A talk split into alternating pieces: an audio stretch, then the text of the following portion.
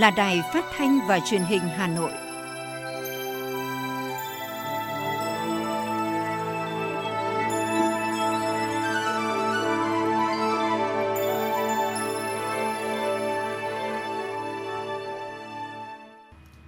Thưa quý vị các bạn, bây giờ là chương trình thời sự của Đài Phát thanh và Truyền hình Hà Nội, phát trực tiếp trên sóng phát thanh tần số FM 90 MHz. Tối nay thứ năm, ngày 7 tháng 10 năm 2021, chương trình có những nội dung chính sau đây.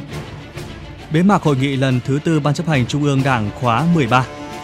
Chủ tịch Quốc hội Vương Đình Huệ làm việc với Phòng Thương mại và Công nghiệp Việt Nam VCCI và gặp gỡ đại diện giới doanh nhân Việt Nam. Các tổ đại biểu Hội đồng Nhân dân thành phố tiếp xúc cử tri tại các quận huyện Tây Hồ, Thanh Trì và Thạch Thất. Bộ Giao thông Vận tải đề xuất hai phương án tổ chức các chuyến bay đi đến nội bài. Phần tin thế giới có những thông tin hội đàm cấp cao Mỹ, Trung Quốc. Tổ chức Y tế Thế giới phê duyệt vaccine sốt rét đầu tiên trên thế giới và loại vaccine này sẽ được tiêm cho trẻ em châu Phi.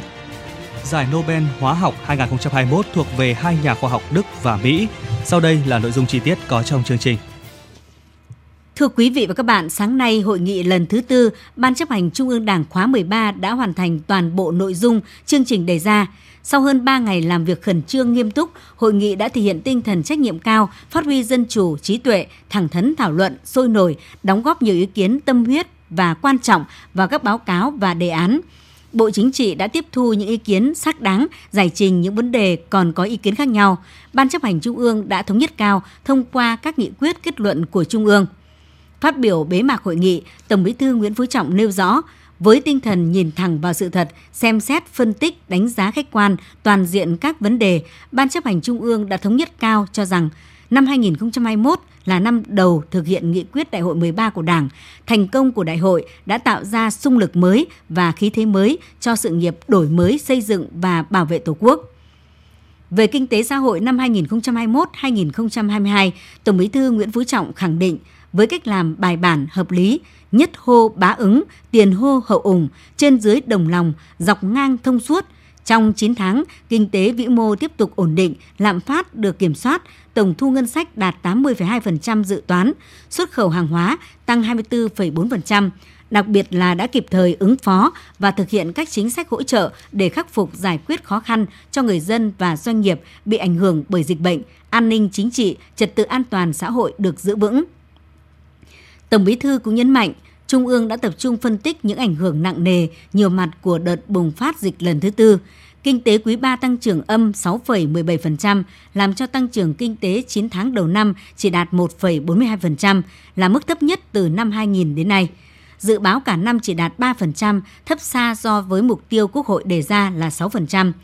Trước thực tế này, Trung ương đặc biệt nhấn mạnh cần phải đổi mới tư duy, nhận thức đúng đắn hơn về phòng chống kiểm soát dịch bệnh gắn với duy trì, phục hồi, phát triển sản xuất kinh doanh để xây dựng các phương án kịch bản phù hợp đưa vào kế hoạch phát triển kinh tế xã hội, tài chính ngân sách nhà nước, đầu tư công năm 2022 sao cho sát hợp, khả thi nhất có thể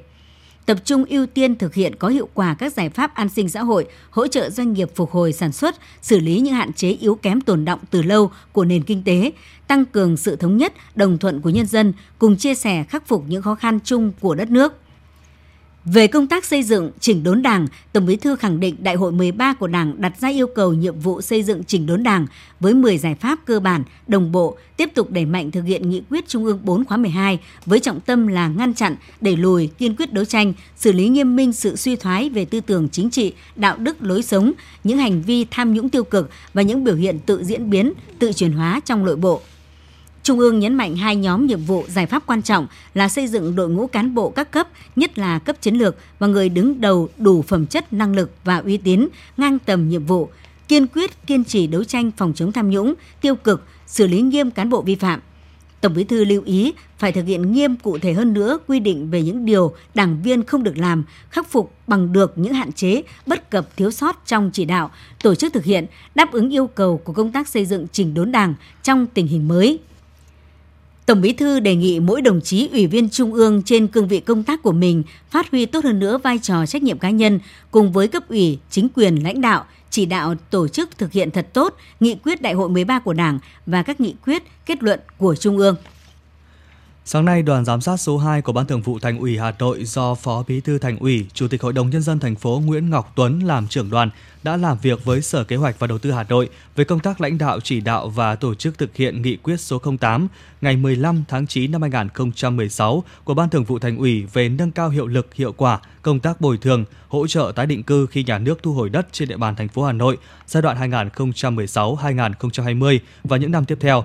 Chỉ thị số 09 ngày 1 tháng 9 năm 2016 của Ban Thường vụ Thành ủy về tăng cường sự lãnh đạo của các cấp ủy Đảng đối với công tác cấp giấy chứng nhận quyền sử dụng đất, quyền sở hữu tài sản gắn liền với đất trên địa bàn thành phố Hà Nội.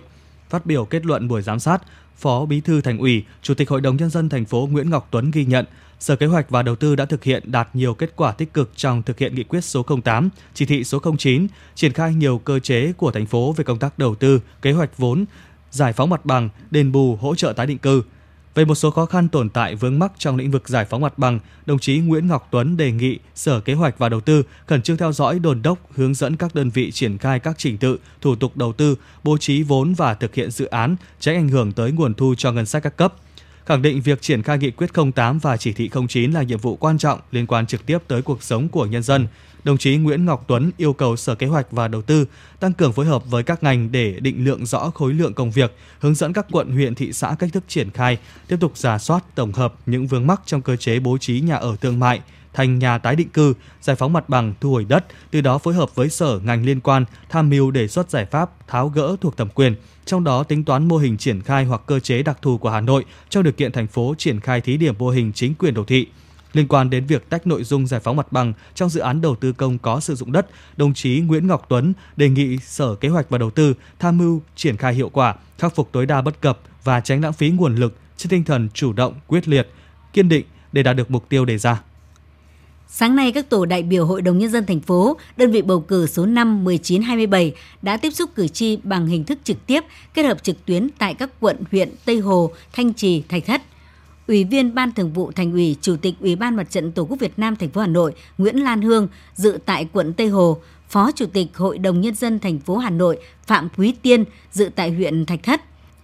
Cử tri các địa phương đánh giá cao kết quả kỳ họp thứ hai Hội đồng Nhân dân thành phố khóa 16 và cho rằng những chính sách mới ban hành có tác động lớn đến đời sống dân sinh. Vì thế, cử tri đề nghị Hội đồng Nhân dân thành phố giám sát việc triển khai nghị quyết đi vào cuộc sống, đồng thời kiến nghị đẩy nhanh thực hiện các chính sách hỗ trợ người lao động và người sử dụng lao động gặp khó khăn do đại dịch COVID-19 đồng bộ, kịp thời. Hiện nay vẫn còn một số nhóm đối tượng lao động tự do không có hợp đồng lao động chưa được hưởng các chính sách hỗ trợ. Cử tri quận Tây Hồ kiến nghị hiện nay học sinh các cấp đang thực hiện học online tại nhà. Việc học tập hiện vẫn chưa bảo đảm, đề nghị các cơ quan chức năng sớm có giải pháp để thích ứng với tình hình mới, phù hợp với nguyên tắc chống dịch mới, nghiên cứu tiêm vaccine phòng COVID-19 cho trẻ dưới 18 tuổi – Nêu hiện trạng dự án đầu tư xây dựng hạ tầng kỹ thuật xung quanh hồ Quảng Bá đã tạm dừng từ giữa năm 2014 đến nay, cử tri quận Tây Hồ đề nghị thành phố sớm cho triển khai hoàn thiện các hạng mục còn lại, đáp ứng nhu cầu của người dân địa phương. Ngoài ra, thành phố chỉ đạo các ngành chức năng sớm chấp thuận cho cống hóa đoạn mương thoát nước liên phường, đoạn từ 238 phố Âu Cơ đến sát trường mầm non Tứ Liên, bởi tại đây thường xuyên ùn ứ nước thải gây ô nhiễm môi trường, đặc biệt vào mùa mưa, ảnh hưởng đến sức khỏe và sinh hoạt của người dân. Ngoài ra, cử tri quận Tây Hồ cũng kiến nghị thành phố quan tâm giám sát kiểm tra, chỉ đạo các ngành đẩy nhanh tiến độ các dự án đang thi công trên địa bàn, có chính sách hỗ trợ phát triển các làng nghề truyền thống trên địa bàn, phân cấp cho quận quản lý Hồ Tây để tạo điều kiện phát huy tiềm năng du lịch của địa phương – Cử tri huyện Thạch Thất đề nghị thành phố sớm lập quy hoạch chi tiết di tích quốc gia đặc biệt chùa Tây Phương, đầu tư mở rộng bệnh viện đa khoa huyện Thạch Thất, phê duyệt chủ trương đầu tư cấp nước sạch tại hai xã Lại Thượng và Phú Kim, đầu tư xây dựng mở rộng nhà lưu niệm Bắc Hồ tại xã Cần Kiệm. Cử tri cũng đề nghị Ủy ban dân thành phố chỉ đạo công ty trách nhiệm hữu hạn BOT quốc lộ 6 Hòa Lạc, Hòa Bình thi công hoàn trả tuyến đường nội đồng đi vào xã Yên Trung – đề nghị cơ quan chức năng thành phố kiểm tra và xử lý việc xả khí thải, nước thải của các nhà máy trong khu công nghiệp Thạch Thất, Quốc Oai làm ô nhiễm môi trường, ảnh hưởng đến cuộc sống người dân quanh vùng. Tiếp thu các ý kiến kiến nghị của cử tri, đại diện các tổ đại biểu Hội đồng nhân dân thành phố cho biết sẽ tổng hợp báo cáo các cơ quan có thẩm quyền xem xét giải quyết. Hôm nay, Phó Chủ tịch Ủy ban nhân dân thành phố Nguyễn Mạnh Quyền dẫn đầu đoàn công tác của thành phố làm việc với huyện Mỹ Đức về tình hình kinh tế xã hội, xây dựng nông thôn mới và thúc đẩy phát triển du lịch trên địa bàn huyện. Phát biểu kết luận buổi làm việc, Phó Chủ tịch Ủy ban nhân dân thành phố Nguyễn Mạnh Quyền đánh giá cao nỗ lực của huyện Mỹ Đức trong phòng chống dịch COVID-19, phát triển kinh tế xã hội, bảo đảm an sinh xã hội, đồng thời đề nghị huyện Mỹ Đức tập trung hoàn thành sản xuất vụ đông, bảo đảm an toàn công trình phòng chống thiên tai. Phó Chủ tịch Ủy ban nhân dân thành phố cũng đề nghị huyện Mỹ Đức tiếp tục tập trung triển khai các giải pháp để năm xã còn lại hoàn thành chương trình xây dựng nông thôn mới theo kế hoạch, không để nợ tiêu chí, tập trung thúc đẩy phát triển cơ sở hạ tầng thương mại, hình thành các khu sản xuất nông nghiệp quy mô lớn, Phó Chủ tịch Ủy ban nhân dân thành phố cũng đề nghị huyện Mỹ Đức cần sớm đánh thức tiềm năng phát triển du lịch, trong đó tiếp tục phối hợp chặt chẽ với các sở ngành trong giả soát, điều chỉnh các quy hoạch, đầu tư xây dựng các tuyến giao thông, tăng cường quản lý đất đai, giả soát và mạnh dạn đề xuất thành phố đưa ra khỏi danh mục dự án, quy hoạch không còn phù hợp. Huyện Mỹ Đức cũng cần chủ động mời gọi các nhà đầu tư để giải quyết vấn đề nước sạch sinh hoạt. Thưa quý vị các bạn, tự hào với truyền thống quê hương anh hùng, cán bộ đảng viên và nhân dân huyện Thanh Trì đã và đang ra sức thi đua lập thành tích cao nhất chào mừng kỷ niệm 67 năm ngày giải phóng thủ đô, xây dựng quê hương ngày càng giàu đẹp văn minh, tô thắm truyền thống Thăng Long Hà Nội ngàn năm văn hiến. Là đơn vị có chi bộ đảng đầu tiên của ngoại thành Hà Nội được thành lập, cán bộ và nhân dân xã Đông Mỹ đã vinh dự được tặng thưởng danh hiệu Anh hùng lực lượng vũ trang nhân dân thời kỳ kháng chiến chống thực dân Pháp, xã anh hùng trong thời kỳ đổi mới – những ngày này, cán bộ, đảng viên và nhân dân trong xã đang tích cực thi đua đẩy mạnh công tác phòng chống dịch gắn với phát triển kinh tế, phấn đấu xây dựng xã phát triển giàu mạnh, từng bước phấn đấu lên phường trong lộ trình phát triển chung của huyện. Ông Nguyễn Văn Chiến, Bí thư Đảng ủy xã Đông Mỹ, huyện Thanh Trì chia sẻ. Đảng bộ và chính quyền nhân dân xã Đông Mỹ thì luôn tự hào với cái truyền thống lịch sử, truyền thống cách mạng như vậy để phát huy truyền thống anh hùng của quê hương thì với xã Đông Mỹ thì gắn với các cái nhiệm vụ đặc biệt là các thế hệ trẻ thì cũng luôn nêu cao cái tinh thần yêu nước cái ý chí của quật cường của ông cha để lại. Sẽ trọng tâm để xây dựng xã Đông Mỹ, sẽ phấn đấu sớm trở thành phường trước năm 2025 như nghị quyết của Đảng bộ thành phố cũng như là của huyện ủy Thanh Trì đề ra. Thì trọng tâm vẫn là phát triển kinh tế, văn hóa, xã hội đầu tư cơ sở hạ tầng Đông Mỹ để đáp ứng các cái tiêu chí để sớm đưa xã Đông Mỹ trở thành phường trước năm 2025. Cùng với xã Đông Mỹ, các địa phương khác trong huyện cũng đang ra sức thi đua, nêu cao tinh thần đoàn kết để vượt qua nhiều khó khăn, ra sức thi đua thực hiện tốt nghị quyết Đại hội Đảng bộ huyện nhiệm kỳ 2020-2025 để phát triển ngành nông nghiệp và nâng cao đời sống người dân, huyện Thanh Trì đã chỉ đạo và hỗ trợ triển khai các mô hình nhằm đẩy nhanh tốc độ tăng giá trị sản xuất và chuyển dịch cơ cấu kinh tế bền vững theo hướng quy hoạch chung của thành phố và quy hoạch của huyện xây dựng các vùng chuyên canh định hình, phát triển các mô hình sản xuất nông nghiệp công nghệ cao, xây dựng nông thôn mới kiểu mẫu, phát triển mạnh lĩnh vực dịch vụ chất lượng cao. Huyện xác định nâng cao chất lượng công tác quy hoạch và quản lý quy hoạch, tăng cường đầu tư kết cấu hạ tầng đồng bộ gắn với định hướng đô thị, phát triển đô thị, nâng cao chất lượng các tiêu chí nông thôn mới gắn với quản lý tốt đất đai, tài nguyên môi trường, trật tự xây dựng tạo môi trường thuận lợi để thu hút đầu tư. Duy trì phát triển văn hóa xã hội tương xứng với phát triển kinh tế, tiếp tục nâng cao chất lượng giáo dục đào tạo, xây dựng nguồn nhân lực chất lượng cao, thu hút các nguồn nhân lực, nguồn đầu tư tạo nền tảng phát triển huyện theo hướng đô thị, phấn đấu trở thành quận theo hướng đô thị văn minh hiện đại, tập trung vào các khâu đột phá. Ông Lê Tiến Nhật, Bí thư huyện ủy Thanh Trì khẳng định. Bước vào nhiệm kỳ 24, khởi đầu một năm có nhiều ý nghĩa, đó là huyện cũng vừa được thành ủy, chủ tịch ủy ban nhân dân thành phố phê duyệt đề án phát triển huyện thành quận đến năm 2025. Nhiệm kỳ 2020-2025, thời cơ thuận lợi có nhiều nhưng cũng không ít khó khăn thách thức đòi hỏi đảng bộ, chính quyền phải nỗ lực hơn nữa xây dựng phát triển huyện toàn diện vững chắc để phấn đấu thành quân trước năm 2025. Với tinh thần sáng tạo, đổi mới quyết liệt, Đảng bộ chính quyền và nhân dân huyện Thanh Trì xác định vững bước vào giai đoạn phát triển mới, nhanh hơn, bền vững hơn, phấn đấu thực hiện tốt các chỉ tiêu mà nghị quyết Đại hội Đảng bộ huyện nhiệm kỳ 2020-2025 đã đề ra, huy động mọi nguồn lực, hoàn thành nông thôn mới nâng cao, xây dựng huyện Thanh Trì giàu đẹp, văn minh, xứng danh với truyền thống quê hương anh hùng.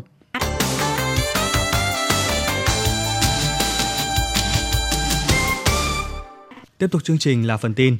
Cơ hội tiếp cận nguồn vốn đầu tư mạo hiểm cho hoạt động đổi mới sáng tạo và khởi nghiệp là nội dung của dự án hỗ trợ doanh nghiệp khởi nghiệp có tính đổi mới sáng tạo, được Trung tâm Đổi mới sáng tạo quốc gia, Bộ Kế hoạch và Đầu tư phối hợp Ngân hàng Phát triển châu Á công bố ngày hôm nay, mùng 7 tháng 10. Dự kiến sẽ có 15 ý tưởng kinh doanh khả thi được thử nghiệm trong hợp phần dự án hỗ trợ kỹ thuật thử nghiệm công nghệ và 10 doanh nghiệp đổi mới sáng tạo tại Việt Nam nhận được khoản tài trợ trong hợp phần hỗ trợ kỹ thuật hạt giống. Từ đầu năm 2021 đến nay, Sở Lao động Thương binh và Xã hội Hà Nội đã chấp thuận vị trí việc làm của người nước ngoài làm việc tại Việt Nam cho 4.577 doanh nghiệp. Tổng số vị trí việc làm được chấp thuận là 8.718 vị trí, trong đó có 1.937 vị trí quản lý, 86 vị trí giám đốc điều hành, 5.759 vị trí chuyên gia, 936 vị trí lao động kỹ thuật. Cùng với đó, Sở đã cấp mới 5.962 giấy phép, cấp lại 694 giấy phép cho lao động nước ngoài làm việc tại Việt Nam. Bên cạnh việc chấp thuận vị trí việc làm cho người nước ngoài, Sở Lao động Thương binh và Xã hội Hà Nội đã xác nhận 2.550 lượt doanh nghiệp trên địa bàn thành phố đăng ký thủ tục nhập cảnh cho lao động nước ngoài vào làm việc. Lao động nước ngoài làm việc tại Việt Nam là lực lượng có chuyên môn, tay nghề cao, đảm nhận những vị trí quan trọng trong các đơn vị doanh nghiệp – với những người sang Việt Nam trong thời gian có dịch COVID-19, tất cả đều được cách ly đủ thời gian theo quy định. Sau cách ly, tất cả đều tiếp tục thực hiện nghiêm quy định phòng chống dịch trước khi trở lại làm việc. Trong tháng 9, tổng số lượng tài khoản giao dịch chứng khoán mở mới là 114.962 tài khoản. Theo Trung tâm Lưu ký Chứng khoán Việt Nam, trong số trên, nhà đầu tư trong nước mở mới là 114.810 tài khoản, giảm gần 6.000 tài khoản so với tháng 8. Trong đó, nhà đầu tư tổ chức mở mới 97 tài khoản, cá nhân mở mới 114.713 tài khoản, đánh dấu tháng thứ 7 liên tiếp thị trường chứng khoán có số tài khoản cá nhân mở mới trong một tháng đạt trên 100.000 tài khoản. Tổng cộng 9 tháng năm 2021, cá nhân trong nước mở mới 956.081 tài khoản chứng khoán, hơn 2,4 lần so với cả năm 2020. Số lượng tài khoản giao dịch chứng khoán mở mới của nhà đầu tư nước ngoài trong tháng 9 là 152 tài khoản, trong đó nhà đầu tư cá nhân mở mới 121 tài khoản, nhà đầu tư tổ chức đã mở thêm 31 tài khoản. Tính đến cuối tháng 9, thị trường chứng khoán Việt Nam có 3,73 triệu tài khoản chứng khoán.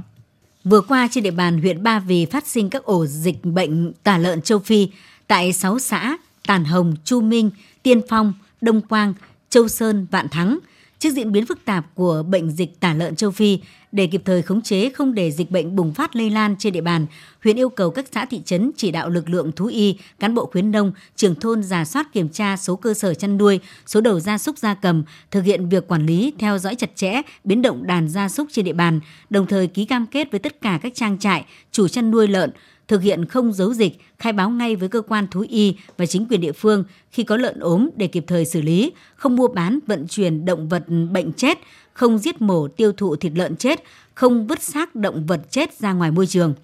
Theo kế hoạch vệ sinh môi trường phòng chống dịch bệnh, cuối tháng 10 năm 2021 sẽ triển khai đợt vệ sinh tiêu độc khử trùng môi trường sau tiêm phòng đại trà đợt 2 năm 2021. Tuy nhiên hiện nay, do tình hình dịch bệnh tả lợn châu Phi trên địa bàn huyện diễn biến phức tạp, đề nghị Sở Nông nghiệp và Phát triển Nông thôn cho phép huyện Ba Vì triển khai sớm kế hoạch tổng vệ sinh môi trường, dự kiến từ ngày mai mùng 8 đến ngày 12 tháng 10.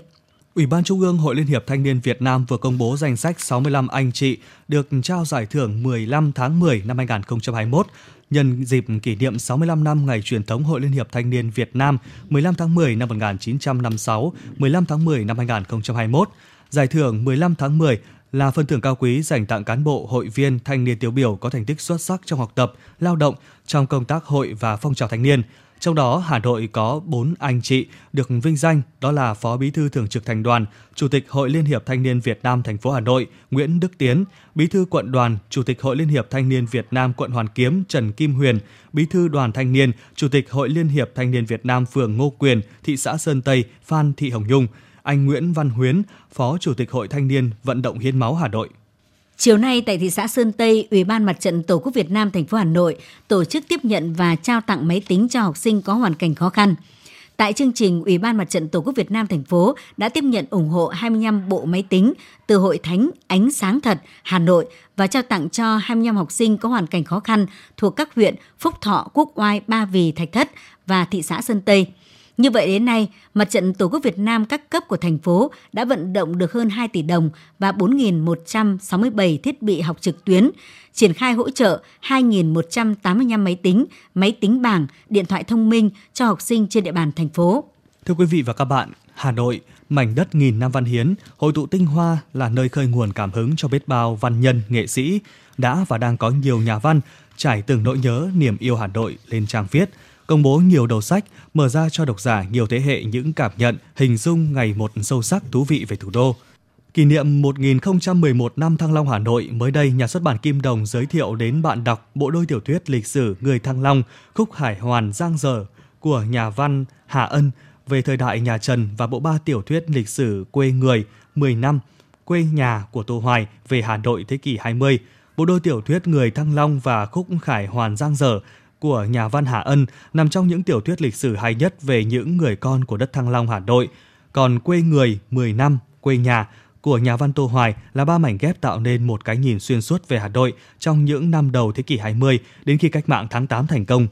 Cuốn Quê Người kể về vùng bưởi ngoại ô Hà Nội trước cách mạng tháng 8 với những nhân vật là người nông dân. 10 năm viết về người nông dân ấy được tập hợp dưới phong trào ái hữu thời kỳ mặt trận dân chủ.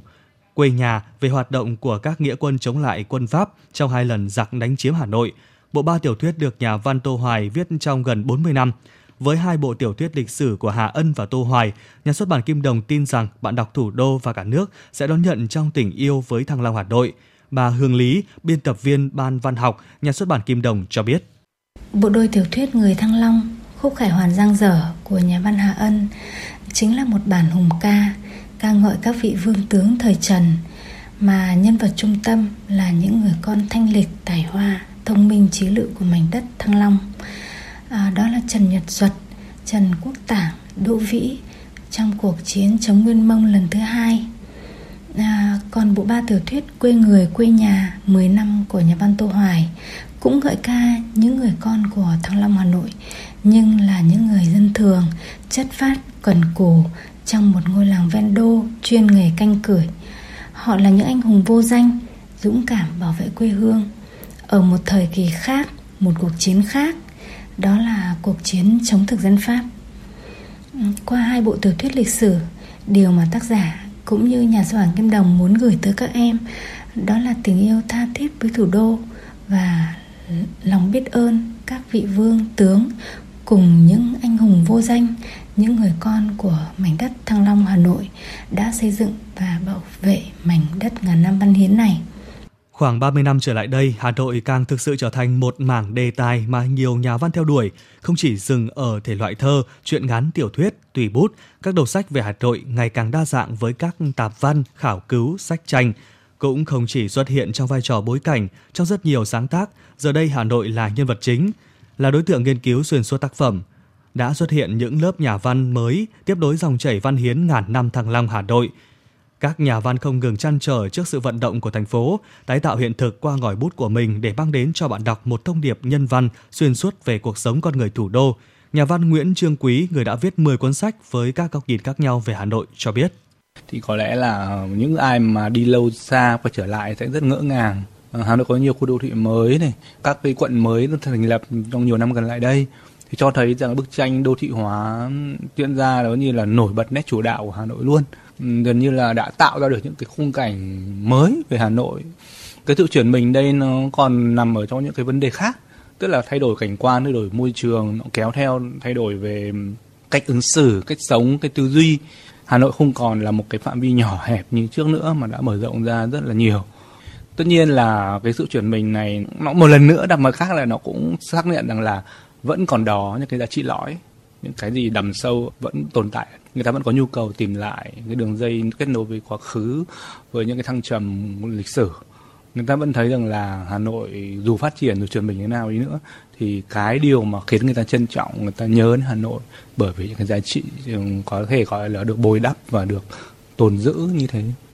Nền văn chương đô thị Hà Nội xuất hiện từ lâu đời, những áng văn không chỉ có giá trị lịch sử văn hóa mà còn thể hiện hào khí, tính cách của con người Thăng Long Hà Nội trong đấu tranh bảo vệ đất nước, giữ yên bờ cõi, xây dựng và phát triển văn hóa. Sự nảy nở và chiều hướng đa dạng của văn học trên nền cảm hứng chung về truyền thống văn hóa, thế đi lên của Hà Nội cũng cho thấy tinh thần tiếp tục xây dựng và phát triển văn học, nghệ thuật trong thời kỳ mới của Nghị quyết 23 của Bộ Chính trị năm 2008 và xây dựng và phát triển văn hóa con người Việt Nam đáp ứng yêu cầu phát triển bền vững đất nước của Nghị quyết 33 năm 2014 của Ban chấp hành Trung ương Đảng khóa 11 đã thực sự tạo nền tảng, động lực sáng tạo cho văn nghệ sĩ. Vấn đề tiếp theo chỉ là không ngừng khơi nguồn sáng tạo để dòng chảy văn học ấy mãi hòa cùng đất nước và người con Thăng Long Hà Nội.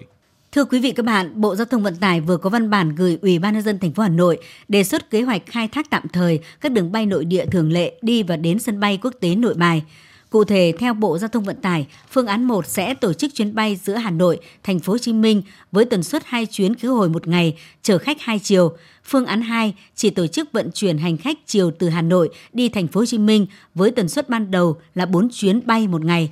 Theo Bộ Giao thông Vận tải, hành khách đi trên chuyến bay ngoài việc phải tuân thủ thông điệp 5K, khai báo y tế tại điểm xuất phát và điểm đến theo quy định còn phải có chứng nhận tiêm đủ liều vaccine phòng COVID-19, trong đó liều cuối cùng trong thời gian ít nhất 14 ngày và không quá 12 tháng tính đến thời điểm xuất phát hoặc có giấy xác nhận khỏi bệnh COVID-19 không quá 6 tháng tính đến thời điểm xuất phát – hành khách xuất phát từ vùng được đánh giá là nguy cơ rất cao tương ứng với màu đỏ cấp 4 phải có xét nghiệm âm tính với SARS-CoV-2 bằng phương pháp RT-PCR hoặc xét nghiệm kháng nguyên nhanh trong vòng 72 giờ. Đối với các địa phương khác, Bộ Giao thông Vận tải đề nghị Ủy ban nhân dân thành phố Hà Nội có ý kiến cụ thể về khả năng kết nối đường bay đối với từng địa phương.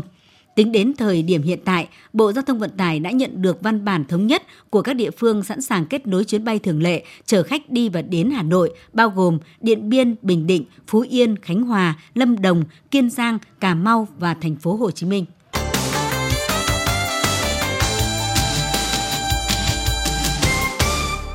Xin được chuyển sang phần tin thế giới. Thưa quý vị, hôm nay Cố vấn An ninh Quốc gia Mỹ Jake Sullivan và chủ nhiệm văn phòng Ủy ban Đối ngoại Trung ương Đảng Cộng sản Trung Quốc Dương Khiết Trì đã có cuộc hội đàm tại Thụy Sĩ. Động thái được cho là nhằm cải thiện liên lạc song phương khi giữa hai nước kết thúc hội đàm. Hai bên nhất trí hành động để đưa quan hệ Mỹ-Trung Quốc trở lại đúng hướng, duy trì đối thoại và liên lạc thường xuyên về các vấn đề chính. Bộ Tài chính Mỹ cho biết đến ngày 18 tháng 10 tới, nếu Quốc hội Mỹ không nâng trần nợ công hoặc tạm gỡ bỏ mức giới hạn, thì Mỹ sẽ đứng trước nguy cơ lần đầu tiên trong lịch sử bị vỡ nợ. Cảnh báo này được đưa ra khi đến nay Đảng Dân Chủ và Cộng Hòa vẫn bất đồng trong việc tìm tiếng nói chung về vấn đề nâng trần nợ công. Điều này sẽ gây thiệt hại nặng nề cho nền kinh tế Mỹ.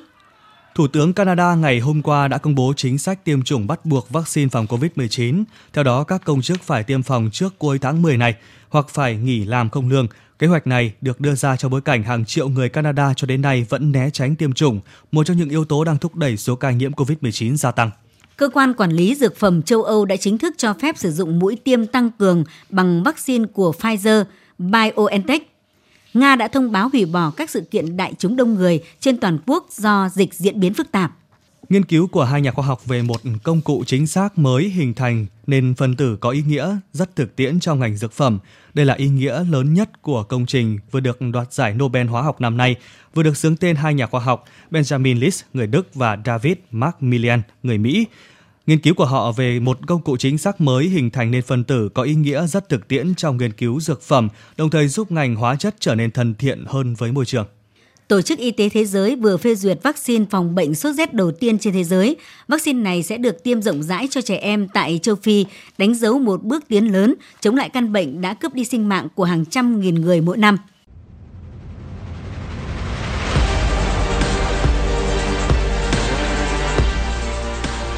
Bản tin thể thao. Bản tin thể thao.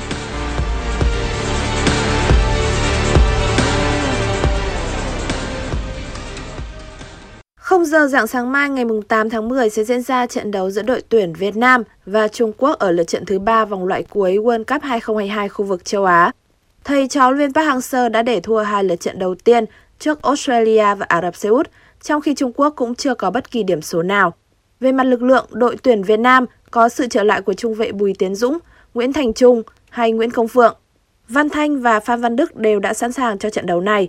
Trong sáng nay, nhà cầm quân người Hàn Quốc đã rút gọn danh sách đội tuyển Việt Nam xuống 23 cầu thủ và gạch đi 4 cái tên, đó là Nguyễn Văn Hoàng, Trần Đình Trọng, Bùi Hoàng Việt Anh và Lý Công Hoàng Anh. Ở phía bên kia, đội tuyển Trung Quốc có khá nhiều cầu thủ nhập tịch. Ngoài ra còn có cầu thủ Gu Lei đang thi đấu ở giải La Liga. Tuy vậy họ sẽ thiếu vắng sự phục vụ của tiền đạo Wei Shihao. Ở cấp độ đội tuyển quốc gia, Việt Nam toàn thua trước đội tuyển Trung Quốc qua 6 lần chạm trán. Tuy nhiên, lần gần nhất hai đội tuyển quốc gia gặp nhau đã từ năm 2012. Trong cuộc họp báo trước trận đấu, huấn luyện Park Hang-seo nhấn mạnh đội tuyển Việt Nam cần phải có điểm trước Trung Quốc để tạo được bước chuyển đổi trong hành trình tại bảng B. Hy vọng rằng với việc chuẩn bị kỹ càng cộng thêm đà hưng phấn về mặt tinh thần và sự cổ vũ nồng nhiệt từ người hâm mộ nước nhà, các chiến binh sao vàng sẽ giành được chiến thắng trước đội tuyển Trung Quốc. Đội tuyển Italia tiếp đón Tây Ban Nha tại trận bán kết UEFA Nations League. Italia có lợi thế sân nhà và làm chủ thế trận nhưng Tây Ban Nha mới là đội ghi bàn mở tỷ số trước. Phút thứ 17, từ pha tạt bóng của Oyarzabal, Ferran Torres băng vào sút tung lưới thủ thành Donnarumma tạo lợi thế cho Tây Ban Nha. Italia còn phải nhận thêm một gáo nước lạnh ở phút 42 khi trung vệ Bonucci lĩnh thẻ vàng thứ hai và bị truất quyền thi đấu sau pha thúc cùi trỏ với Busquets. Bất lợi này nhanh chóng khiến đội tuyển Italia nhận bàn thua thứ hai ở phút 45 cộng 2. Người lập công vẫn là Ferran Torres. Dự báo thời tiết khu vực Hà Nội đêm ngày mùng 7, ngày mùng 8 tháng 10 năm 2021, trung tâm thành phố Hà Nội đêm không mưa, ngày nắng, gió nhẹ, nhiệt độ từ 27 đến 34 độ C. Quý vị và các bạn vừa nghe chương trình thời sự tối của Đài Phát thanh và Truyền hình Hà Nội, chỉ đạo sản xuất Phó Tổng giám đốc Nguyễn Tiến Dũng, chương trình do biên tập viên Kiều Anh, đạo diễn Nguyễn Hằng, các phát thanh viên Tuấn Anh Thanh Hiền cùng kỹ thuật viên Kim Thoa thực hiện. Xin chào và hẹn gặp lại. Trước đây tôi thích ăn đồ mặn, vợ tôi kêu ca nhưng tôi không nghe. Hai năm trước tôi phải nhập viện vì một cơn đột quỵ do huyết áp quá cao. Bác sĩ nói một trong những nguyên nhân chính của căn bệnh là tôi ăn nhiều đồ mặn. Căn bệnh này không chỉ làm khổ tôi mà còn biến tôi trở thành gánh nặng cho gia đình. Ăn nhiều muối, bột canh, hạt nêm, nước mắm, nước tương có thể dẫn đến tăng huyết áp và đột quỵ. Tổ chức Y tế Thế giới khuyến cáo chỉ nên ăn dưới 5 gram muối mỗi ngày, nhưng chúng ta hiện đang ăn gấp đôi số lượng đó. Giảm một nửa lượng muối ăn ngày bằng cách cho bớt muối, chấn nhẹ tay, giảm ngay đồ mặn.